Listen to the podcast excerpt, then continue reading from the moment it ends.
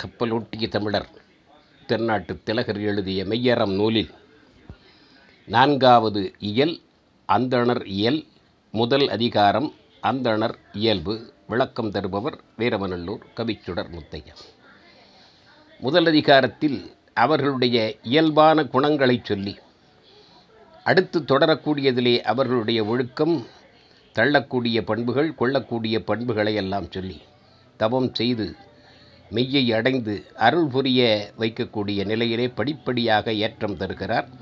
முதல் அதிகாரம் அவர்களுடைய இயல்பு.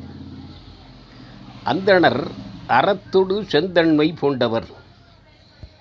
அந்தணர் என்பவர்கள் அறத்தை பின்பற்றி நடப்பவர்கள் தர்மத்தை வாழ்வாக கொண்டவர்கள் செந்தன்மை இரக்கம் கொண்டவர்கள் இவற்றை அணிகளாக பூண்டவர்கள்.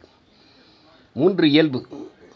அறம் செந்தன்மை அதை இரண்டையும் அணிகலனாக கொண்டவர்கள்தான் அந்தணர்கள்.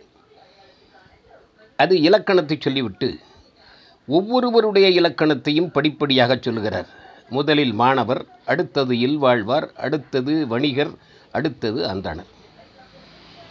இந்த மூன்று நிலைகளையும் தாண்டி அந்தணர் நிலைக்கு வரக்கூடியவர்கள் எப்படி வளர வேண்டும் என்பதையும் அந்த விளக்கத்திலேயே குறிப்பிடுகிறார். மாணவர் தம்மையே வளர்க்கும் இயல்பினர். முதல்ல எடுத்தவுடனே மாணவர் இயல். அந்த மாணவர்கள் என்பவர்கள் என்ன செய்ய வேண்டும்? தன்னை வளர்க்க வேண்டும். தன்னை தலையாகச் செய்வானும் தான்.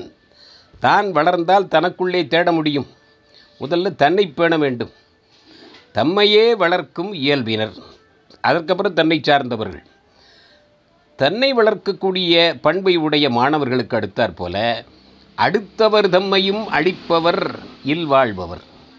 இல்வாழ்க்கை என்ற நெறியிலே நுழையக்கூடிய மனிதன் அந்த இல்வாழ்விலே தன்னை மட்டும் மணத்தால் போதாது அடுத்தவர் தம்மையும் காக்கக்கூடிய பொறுப்பில் சிறப்பில் கடமையில் இருக்கிறான். தென்புலத்தார் தெய்வம் விருந்து ஒக்கல் துறந்தார்க்கும் துவாதார்க்கும் இறந்தார்க்கும் எல்லாருக்கும் துணையாக இருக்கக்கூடியவன் இல்வாழ்வான். அடுத்தவர் தம்மையும் கருணையோடு காக்கக்கூடிய பொறுப்பு இல்வாழ்வானுக்கு உண்டு இல்லறத்தான் அது அடுத்த நிலை. அரசர் மூணாவது நல்லுயிரெல்லாம் அளிக்கும் திறத்தினர். அரசர்கள் என்பவர்கள் அடுத்தவர்கள் மட்டுமல்ல நாட்டையே பார்க்கிறார்கள். நல்ல உயிர்கள் அத்தனையும் நட்டவர் குடியை காப்பதும் பற்றலர் குடியை பெயர்க்குவதும். அப்போ எல்லா உயிர்களையும் நல்ல உயிர்கள் அனைத்தையும் பாதுகாக்கக்கூடிய திறத்தை ஆற்றலை பெற்றவர்கள்தான் அரசர்கள். அது அரசரினுடைய இயல்பு. அரசனுடைய சத்திரிய குணம்னு சொல்லக்கூடியது அந்த அரசனுடைய இயல்பு என்னென்னா நல்லவர்களை காக்க வேண்டும்.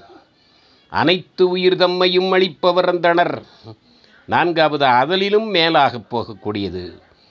எல்லா உயிர்களையும் அவருக்கு நல்லது தீயது பகல் இரவெல்லாம் கிடையாது. நட்பு பகை கிடையாது. எல்லா உயிர்களையும் தம் உயிர் போல் கொண்டு பேணி பாதுகாக்கக்கூடியவர் அந்தணர்கள். அனைத்து உயிர் தம்மையும் காக்கக்கூடிய சிறப்பான இடத்தில் இருப்பவர்கள் அந்தணர். இந்த நான்கு மரபிலே வாழ்க்கை நிலையிலே உள்ளவர்களுக்கும் உள்ள இயல்பை சொல்லிவிட்டார். இவர் சொல்லுவது அந்தணர் இயல்பு தான் இந்த அதிகாரத்தில் சொல்லுகிறார். நால்வருக்கும் இலக்கணத்தை சொல்லிவிட்டார். அடுத்தாற் போல இது எப்படி படிப்படியாக பரிணாமம் வளர்ச்சி பெறுகிறது? முதல் முன்னிலையினர் முகை மலர் காயனர். மாணவர் இல்லறம் அதற்கடுத்தா போல் அரசியல் அப்புறம் அந்தணர் இந்த முதல் மூணு அந்தணருக்கு முன்னால் உள்ள மூன்று நிலையிலும் எதை போன்றவர்கள் முகை மொட்டை போன்றவர்கள் மலரை போன்றவர்கள் காயை போன்றவர்கள்னர். அப்போ நாலாவதாக இருக்கக்கூடிய அந்தணர் எப்படிப்பட்டவர்கள்? அந்தணர் மெய்நிலை அடைந்தவர் கனிவகை கனி விதை நாலாவதாக வரக்கூடிய வளர்ச்சி நிலை காய் முற்றி கனியாகும். கனி முதிர்ந்தால் மரத்திலிருந்து தங்காது விழுந்துவிடும். கனிக்குள்ளே என்ன இருக்கிறது? விதை இருக்கிறது. இந்த நான்கு நிலைகளிலேயும் கனி உயர்ந்த நிலை பக்குவமான நிலை முதிர்ந்த நிலை தானே விழக்கூடிய நிலை. அது துறவு நிலை. அதிலேருந்து வரக்கூடியது தான் விதை. விதை முளைத்து மரும் செடியாகி மரமாகி பூவாகி காயாகி மறுபடியும் கரிகிறது. இந்த படிநிலைகளிலே கனியிலே இருப்பது தான் அந்தணர் நிலை. விதையே மரம் இலை மென்முகை ஆதியாம். இந்த விதைதான் முளைக்கிறது மரமாகிறது இலையாக தளிர்க்கிறது முகையாக முட்டகு முட்டாகிறது மலராகிறது ஆதியாம் என்றால் முதலியவையாக வளர்கின்றன. இந்த முகை என்று வரும்பொழுது பூவினுடைய நிலைகளிலே முகைமுக்குள் உள்ளது போல் பேதை நகைமுக்குள் உள்ளது ஒன்று உண்டு என்பான். முகை மொட்டு அரும்பு போது மலர்.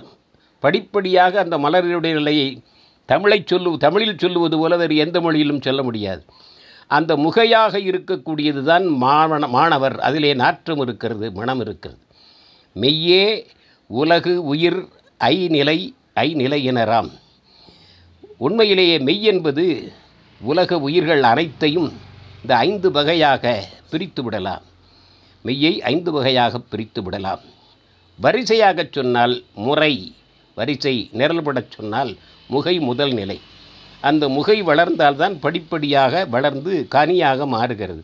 அந்த கனிக்குள்ளே விதையாக மாறுகிறது. முகை வளர்ந்து விதையாம் முதல் நிலை உயிர். முகைங்கிறது உயிர். விதை என்கிறது மெய். அந்த வளர்ந்த நிலையிலே அது கனியாகி மண்ணுக்குள்ளே விழுந்தால் விதையாகிறது அல்லவா விழுந்தாலும் விதையாகி மறுபடியும் உடைக்கிறதல்லவா? அதுதான் மெய். உயிர் என்பது முகை விதை என்பது மெய். ஆக உயிரிலே தொடங்கி மெய்யிலே முடிக்கிறார். இந்த உயிர்மையினுடைய தொடர்ச்சி வளர்ந்து கொண்டும் மாறிக்கொண்டும் பரிணாமம் பெற்றும் வளர்ந்து கொண்டே இருக்கும்.